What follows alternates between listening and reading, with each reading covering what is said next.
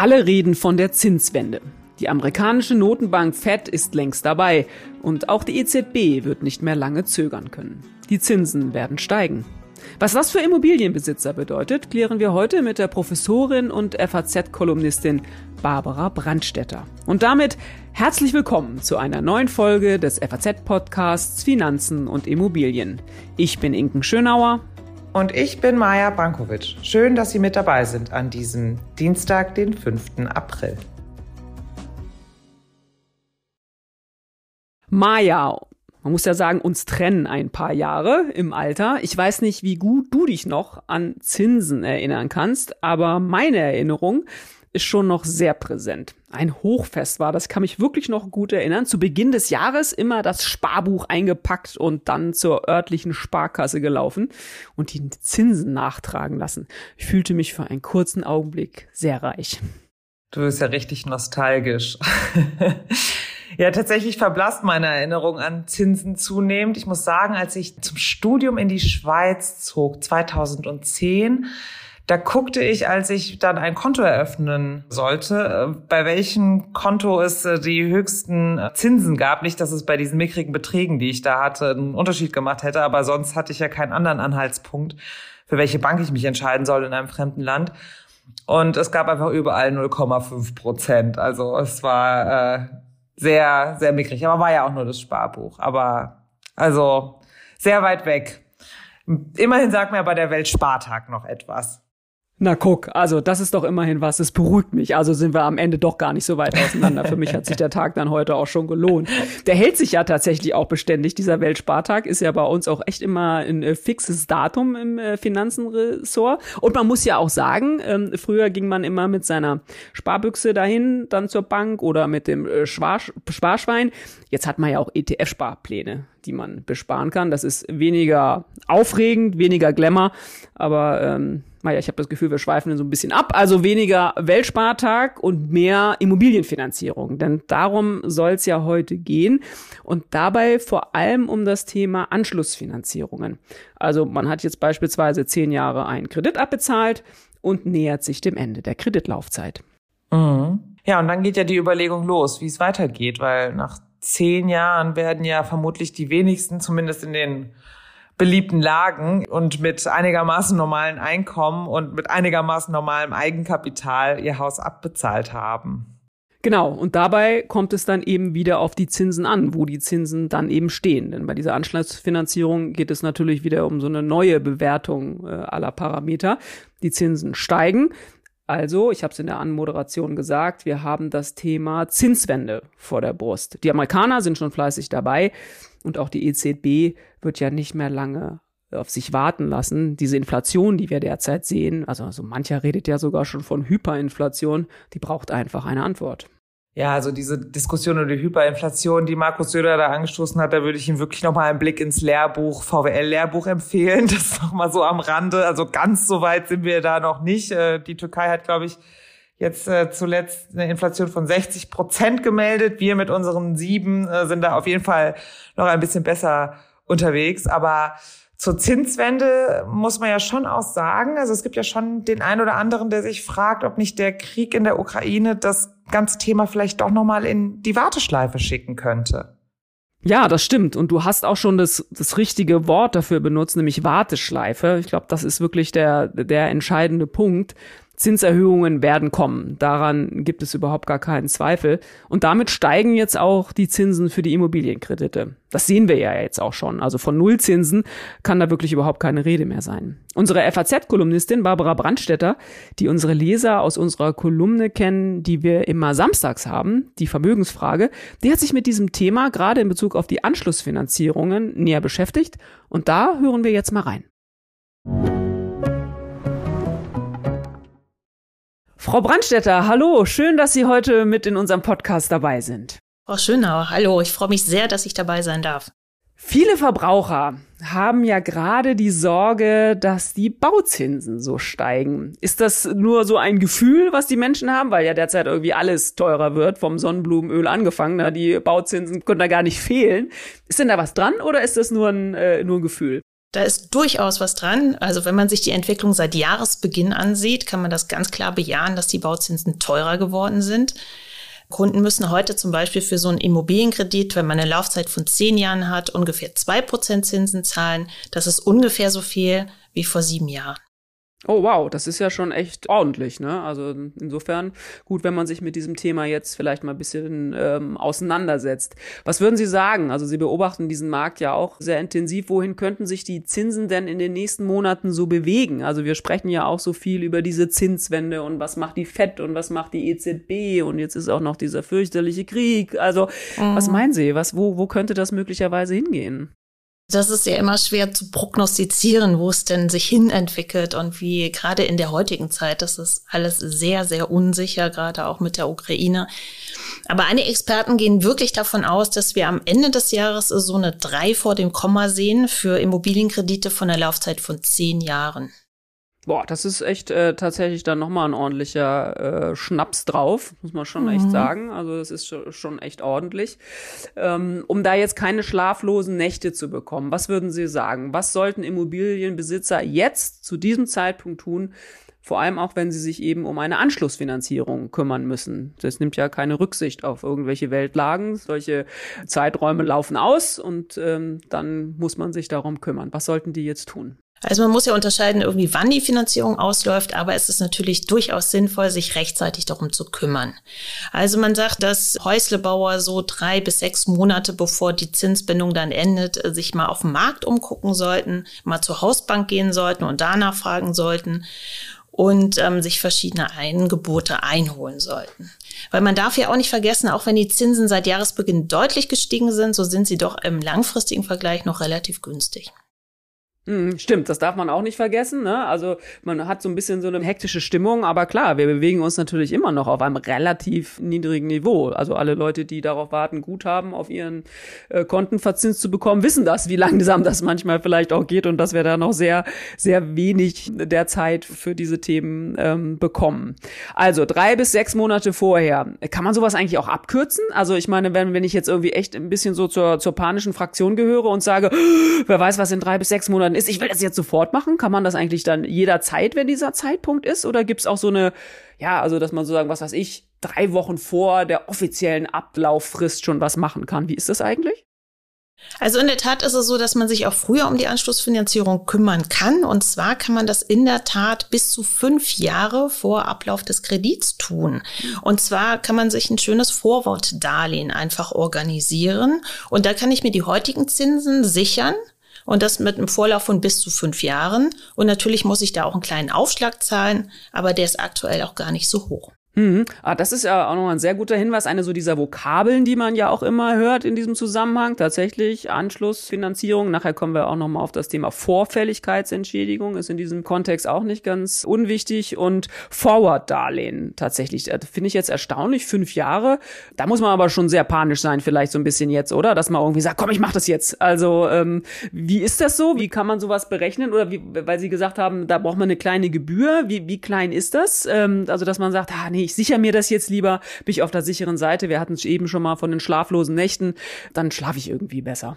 Ja, es kommt so ein bisschen darauf an, wie sicherheitsorientiert ich bin. Also wenn ich wirklich schlaflose Nächte habe, sollte ich mich auf dem Markt, wie gesagt, umschauen. Ich sollte mir Angebote einholen und natürlich habe ich einen größeren Aufschlag, wenn ich mich jetzt ähm, schon fünf Jahre im Voraus ähm, festlegen möchte. Aber ich kann mir das ja alles auch durchrechnen lassen. Und wie gesagt, auf dem Markt gibt es sehr viele unterschiedliche Angebote mit unterschiedlichen Zinssätzen. Und es kann auch durchaus sein, dass ich ein vergleichsweise günstiges Forward-Darlehen mit, mit fünf Jahren bekomme ähm, und dafür eben dann auch ruhig schlafen kann. Also es ist halt auch immer die Frage, wie viel mir das wert ist. Hm. Apropos Wechseln, auch so von den, von den Banken, also da muss man sich ja schon auch echt ein bisschen mit beschäftigen und befassen, ist jetzt vielleicht auch nicht so jedermanns Sache. Ist es da ratsam, sich auch Hilfe zu suchen? Gibt es da Portale, wo man so Zinssätze vergleichen kann? Wie gehe ich denn so eine Sache eigentlich so ganz, ganz praktisch an? Also ich habe so das im Kopf, ich will mich da jetzt drum kümmern, aber wie fange ich es an? Also ich glaube, ein erster Schritt ist wirklich, es gibt zahlreiche Portale im Internet, da einfach mal zu gucken, wo liegen die Zinsen aktuell, welche Angebote gibt es auf dem Markt. Der Punkt ist natürlich, dass der Zins, den ich dann tatsächlich bekomme, das hängt ja von meiner ganz persönlichen Situation aus, von meiner Bonität ab. Aber ähm, ich kann mich schon mal online informieren. Im nächsten Schritt sollte ich vielleicht mal bei meiner Hausbank vorbeigehen und fragen, welches Angebot sie mir denn machen kann für ein Vorwortdarlehen oder eine Anschlussfinanzierung.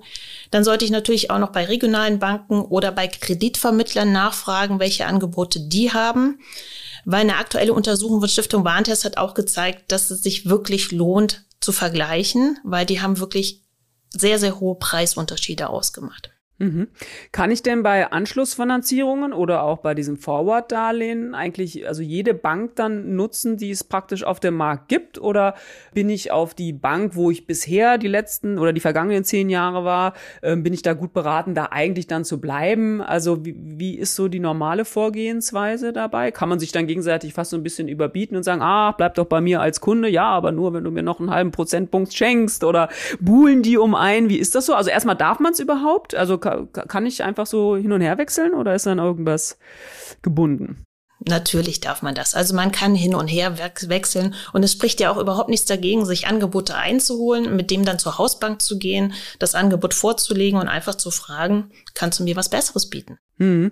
Ist das dann so ein bisschen auch Ermessen der Bank eigentlich oder sind die an irgendwas gebunden? Ich meine, klar, die orientieren sich natürlich an den Zinssätzen, die die EZB vorgibt. Das ist ja klar. Also so totale Willkür ist dann natürlich nicht möglich. Aber ähm, was sind denn so so so Unterschiede so unter den Banken, dass man sagt, ach, na, da kommt mir da der der äh, Kollege Sachbearbeiter dann noch mal so ein bisschen entgegen? Hm.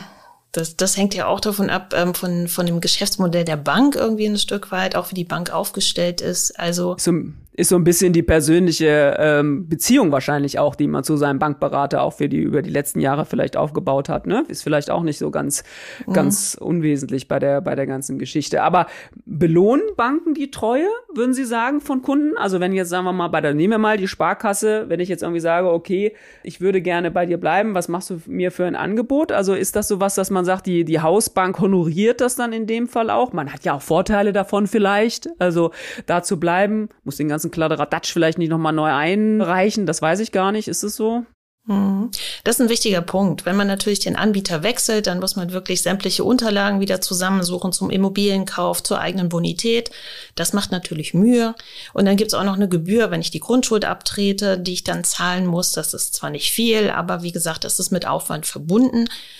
Und natürlich hängt das so ein bisschen von der Bank ab. Wenn die Bank mich kennt und weiß, ich bin irgendwie äh, wirklich ein, ein ganz zuverlässiger ähm, Kreditnehmer und zahle immer äh, meine Raten, ähm, kann die mir natürlich auch ein Stück weit entgegenkommen. Aber wie gesagt, wichtig ist, sich auch alternative Angebote einzuholen. Ja, man ist ja dann auch besser präpariert, ne? muss man auch mal sagen. Also mhm. auch in so einem Gespräch mit so einem Bankberater ist es bestimmt auch besser, mal einfließen zu lassen, dass man sich ja auch informiert hat auf dem Markt und vielleicht das eine oder andere äh, dann auch mal weiß. Aber ich finde den Punkt, den Sie gerade gemacht haben, dass man ja so eine Beziehung zu so einem Bankberater ja dann im Zweifel hat und diese ganzen Schriftstücke, die man dann da auch so einreichen muss. Ich meine, das ist schon Aufwand, das kennt man ja auch von den kleinsten Dingen. Das ist nicht einfach und da muss man sich vielleicht am Ende dann auch nicht äh, schwerer machen, als es einfach ist. Wir haben vorhin schon mal, habe ich schon mal die sehr wesentliche Vokabel der Vorfälligkeitsentschädigung ähm, erwähnt. Auch ein ganz wichtiges Thema bei, bei diesen äh, Immobilienkrediten. Was steckt da eigentlich dahinter? Und ähm,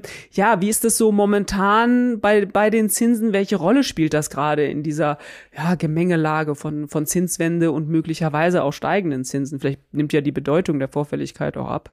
Hm, sag mal, Vorfälligkeitsentschädigung können die Banken ja immer nehmen, wenn der Kredit vorzeitig zurückgezahlt oder gekündigt werden soll. Ne?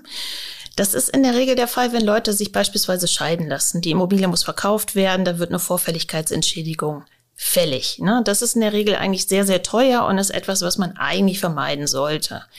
Was jetzt nicht geht, ist, wenn, wenn man beispielsweise jetzt eine große Erbschaft hat, dann würde sich anbieten zu sagen, ja, dann zahle ich das jetzt auf einen Schlag zurück. Der Gesetzgeber regelt ganz, ganz klar, in welchen Fällen man einen Kredit eben früher vorzeitig beenden kann. Und dazu zählt natürlich leider nicht, wenn ich jetzt eine Erbschaft gemacht habe, dass ich dann alles auf einen Schlag zurückzahlen kann. Ganz im Gegenteil, in diesen Fällen kann die Bank sogar sagen, nö, wir bestehen darauf, dass eben dieser Vertrag erfüllt wird. Und der zweite Punkt ist natürlich, dass sie dann auch noch deutlich höhere Gebühren nehmen kann als ohnehin schon. Hm. Ist ja eigentlich total unfair, oder? Also ich meine, weil Sie gerade dieses Beispiel auch äh, gebracht haben mit der Erbschaft, ist doch super. Ich habe irgendwie eine Million geerbt, habe einen äh, Kredit von einer Million, den ich abzahlen muss. Wumms, habe ich die Sorgen los. Warum, warum sagt denn nicht die Bank, hey super, du hast vorzeitig deinen Kredit zurückgezahlt, tipptopp, dann habe ich mein Geld wenigstens zurück sozusagen und äh, bin frei für Neues. Was steckt denn da eigentlich dahinter bei dieser Vorfälligkeitsentschädigung? Was soll der ganze Mist? Ja, die Bank muss das ja auch refinanzieren mit den Krediten. Und wenn der Kreditnehmer jetzt früher aufsteigt, dann entstehen natürlich Kosten für die Bank. Und das möchte die Bank natürlich auch gerne wieder haben. Also insbesondere, wenn die Zinsen natürlich gefallen sind, gesunken sind, dann ist es für die Bank natürlich auch dann ungünstig, eine adäquate Refinanzierung zu finden. Mhm, ist also so eine Art Ausgleich, ne? die, die sie mhm. praktisch dafür bekommt. Natürlich eine äh, interessante Diskussion müssen wir jetzt nicht führen, aber Sie haben es gerade selber gesagt, es war natürlich vor allem dann interessant, wenn die äh, Zinsen runtergegangen sind sind, jetzt gehen sie ja wieder hoch. Ne, könnte man sagen, hm, ist vielleicht eine andere Geschäftsgrundlage, aber äh, können wir hier wahrscheinlich äh, nicht klären. Ähm, Immobilienkredite, vielleicht als letzte Frage. Das Wesentliche dabei ist ja immer dieser Punkt Zins und Tilgung. Das sind ja die beiden Parameter, um die es geht. Könnt ihr vielleicht auch kurz nochmal erklären, wie das irgendwie so zusammenhängt. Verschiebt sich vor dem Hintergrund jetzt dieser Zinswende und der eben steigenden Bauzinsen diese Bedeutung von äh, Zins und Tilgung? Muss man das in Zukunft vielleicht ein bisschen anders denken als in den Rechenmodellen, die wir jetzt in dieser sehr niedrigen Zinsphase hatten? Ja, auf jeden Fall wird sich das verschieben, weil man schaut sich ja immer so die monatliche Belastung an, die ich schultern kann. Und die setzt sich ja zusammen aus der Tilgungsrate und den Zinsen. Und wenn jetzt natürlich die Zinsen steigen, dann kann ich irgendwie dann weniger tilgen. Das heißt, man sagt ja, wenn die Zinsen niedrig sind, dann sollte ich mit mindestens zwei, drei Prozent tilgen, damit ich meinen Kredit dann auch irgendwann zügig zurückgezahlt habe. Je niedriger die Tilgungsrate ist, umso länger brauche ich natürlich, umso mehr Zinsen muss ich dann unterm Strich auch zahlen. Aber es ist natürlich vollkommen klar, wenn ich mir meine monatliche Belastung ausgerechnet habe, was ich schultern kann, um meine Immobilie zu finanzieren, dass ich natürlich mit der Tilgung dann runtergehen muss, wenn die Zinsen steigen. Hm. Das heißt aber tatsächlich auch, dass man da schon ein bisschen Gehirnschmalz drauf verwenden sollte, gerade beim Thema Anschlussfinanzierung, das, was die ersten zehn Jahre Jahre vielleicht ganz gut funktioniert hat, ist möglicherweise für die nächsten 10 oder 15 Jahre vielleicht dann nicht mehr der richtige, ja, der richtige Schlüssel, oder? So verstehe ich sie richtig. Ja, ja, auf jeden Fall, weil wenn ich eine Anschlussfinanzierung habe, bin ich ja auch aktuell auch in einer anderen Situation. Also in der Regel ist ja der Wert meiner Immobilie in den letzten Jahren deutlich gestiegen und zum anderen habe ich ja schon einen Teil dieser Immobilie abbezahlt. Das heißt, ich, ich bin eigentlich von der Bonität her, stehe ich deutlich besser da als bei der ersten Finanzierung und dann hängt es ja so ein bisschen davon ab, welche Tilgungsrate ich damals vereinbart habe. Wenn die relativ hoch gewesen ist, dann habe ich ja schon einen Großteil meiner Immobilie abgezahlt. Und dann brauche ich natürlich in der Anschlussfinanzierung, brauche ich dann auch vielleicht auch weniger, muss ich einen, geringeren Kredit aufnehmen. Und das wirkt sich ja dann auch wieder positiv auf die Bedingungen aus. Ja, das ist auch nochmal ein guter Punkt. Ne? Wir sprechen ja hier, gerade wenn wir über Immobilien sprechen, auch immer über Lage, Lage, Lage.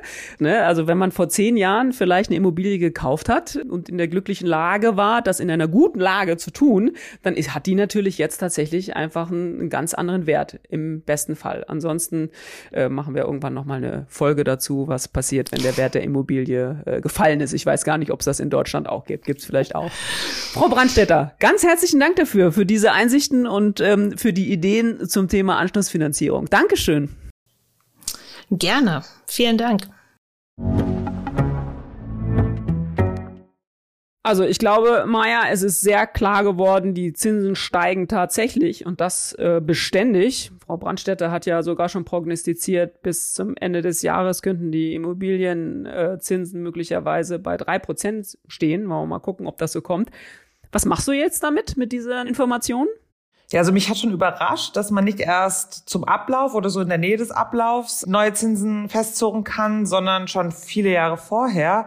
Aber ich muss sagen, ich jetzt ganz individuell werde da erstmal gar nichts machen. Ich hatte das große Glück oder den Riecher, kann man fast schon sagen, wobei eigentlich ist es kein Riecher gewesen, sondern einfach meine klassische Risikoaversion und Glück, dass ich 2020 bei unserem Baukredit mich mit meinem Mann dazu entschlossen habe, eine sehr lange ähm, Zinsbindung zu wählen zu einem sehr, sehr günstigen Preis. Also unsere Zinsen, die wir da festgelegt haben, sind, muss ich mal sagen, weit unter einem Prozent. Ja, also wir werden erstmal gar nichts machen. Sehr gut.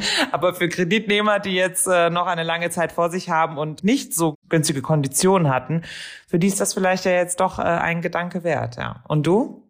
Also ich fand nochmal ganz interessant, dass dieses Thema Tilgung und Zinsen, und da, darum geht's ja im Prinzip, man muss ja immer diese beiden Parameter gegeneinander abwägen. Also will ich mehr tilgen oder äh, will ich weniger eine Zinsbelastung haben in der monatlichen Rate und dass man das aber in dieser Anschlussfinanzierung wirklich auch neu denken muss.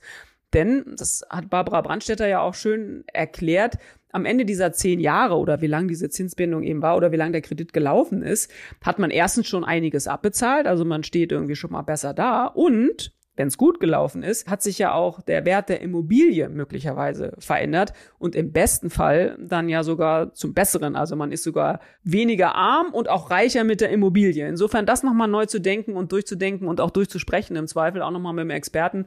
Ich finde, das ähm, war ein sehr bedenkenswerter Vorschlag. Ja, Inken, dann sind wir ja auch schon wieder beim Ding der Woche. Was hast du uns diese Woche mitgebracht? Ah, mein Ding der Woche ist diese Woche ganz frische Ware, denn ähm, die Geschichte ist tatsächlich heute von Dienstag. Es geht um die Specs. Hm, Specs. Ich wage mich zu erinnern, dass wir in einer unserer allerersten Podcast-Folge auch schon über Specs gesprochen haben. Damals war nicht nur die Nachricht äh, ganz neu, sondern Specs überhaupt. Da war das ja so das, das, die, der neue Trend. Und worum geht's heute? Ja, das stimmt. Deine Erinnerung täuscht dich auch nicht. Also es war tatsächlich in einer der ersten Folgen und es bringt mich auch dazu, wir müssten eigentlich mal eine große Geburtstagsparty machen, denn tatsächlich machen wir diesen Podcast jetzt ziemlich genau auch schon ein Jahr. Und jetzt, wo Corona ja irgendwie überwunden zu sein scheint, vielleicht eventuell mal sehen, ähm, können wir auch wieder mal eine große Party schmeißen. Also insofern, das sollten wir auch alle. Ja, ja, auf alle Fälle sollten wir das mal festhalten. Und es stimmt, es war vor, genau vor einem Jahr, deswegen hatten wir das auch als Ding der Woche. Das sind diese Finanzierungsvehikel, mit denen man als Unternehmen in einen Börsenmantel schlüpfen kann. Also dieser Mantel ist schon an der Börse, man schlüpft als Unternehmen äh, rein und die Anleger werden dann hoffentlich reich. Das war der ganz große Hype an der Wall Street. Und was ist jetzt? Ja, jetzt wird's frostig. Schon zum Ende des Jahres hatten wir auch in der Zeitung ziemlich groß, ist dieser Hype echt sehr erlahmt. Das Geschäft ist irgendwie äh, sehr weit runtergegangen. Und die amerikanische Börsenaufsicht SEC hat die Regeln ziemlich stark und die Zügel da ziemlich stark angezogen, denn es war nie so richtig klar, wie stark kann man das eigentlich regulieren und wie sehr kann man da eigentlich hinter die Kulissen gucken. Es gab ja auch einige sehr spektakuläre Fälle mit den Specs, wo Anleger auch schon ziemlich viel Geld verloren haben. Also insofern mhm. ist es auch gar nicht verwunderlich, dass die Börsenaufsicht da drauf geguckt hat. Und jetzt ziehen die ersten Banken tatsächlich ihre Konsequenzen. City hat hier zum Beispiel schon angekündigt, dass sie den Specs den Stecker ziehen und mit dem Vehikel erstmal nichts mehr zu tun haben wollen. Ja, Versuch was wert. ja.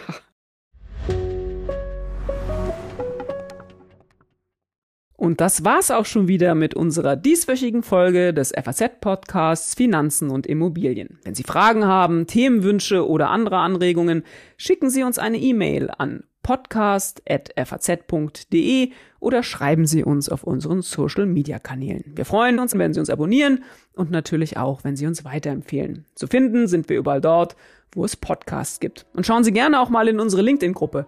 Da gibt's immer wieder interessante Posts. Tschüss, bis nächste Woche. Alles Gute und machen Sie was aus Ihrem Geld.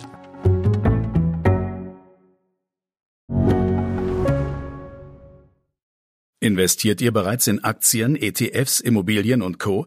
Super. Dann könnt ihr jetzt euer Portfolio noch weiter diversifizieren. Mit der Private Finance Police der Allianz. Hier zahlt ihr einmalig einen Betrag ab 10.000 Euro ein und habt damit die Chance, in alternative Anlageklassen zu investieren, zu denen Privatinvestoren normalerweise keinen Zugang haben. Kommt für euch in Frage? Dann gibt's jetzt alle Infos auf allianz.de slash dein Leben.